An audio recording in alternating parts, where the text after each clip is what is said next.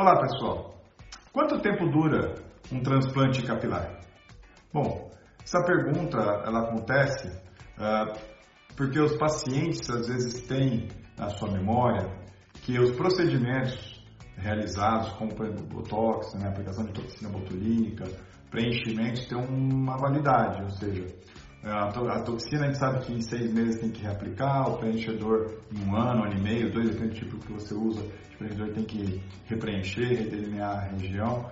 Bom, o transplante capilar, como eu disse em outros vídeos, uma vez que você pega o folículo da área doadora e ele tem a programação genética dele de ser insensível às ações dos, uh, das moléculas inibidores de produção capilar, ou seja, uma vez que você transplanta esse folículo geneticamente resistente à alopecia para a região implantada, esse folículo vai produzir fio para o resto da vida. Né? Então, por isso que você vê muito paciente calvo, onde ele tem cabelo que a gente brinca de um do lado, né, um do lado, outro do outro, mas ele, ele tem cabelo no entorno da cabeça, no lateral e posterior.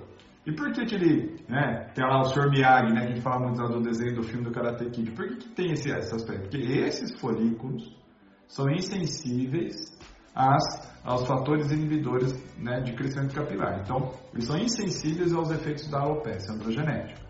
Por isso que a gente retira os folículos dessa região e geneticamente eles preservam essa característica ao serem implantados em outro local. Então, o folículo transplantado vai produzir fio para o resto da vida. Então, qual é o tempo de duração do resultado do transplante capilar? Eterno.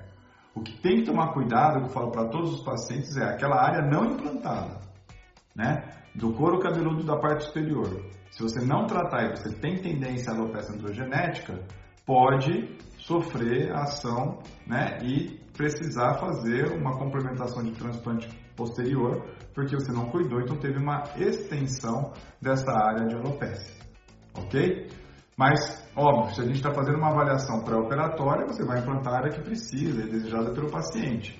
É, não vai ter uma perda significativa no curto espaço de tempo, falando de um intervalo de uma década ou, ou de anos até ele ter uma, uma, perda de densidade na área adjacente e partir para um tratamento clínico ou então, se, se demorar muito, partir para uma segunda sessão de transplante capilar. Mas aquele folículo transplantado é de, de produção de fio para o resto da vida.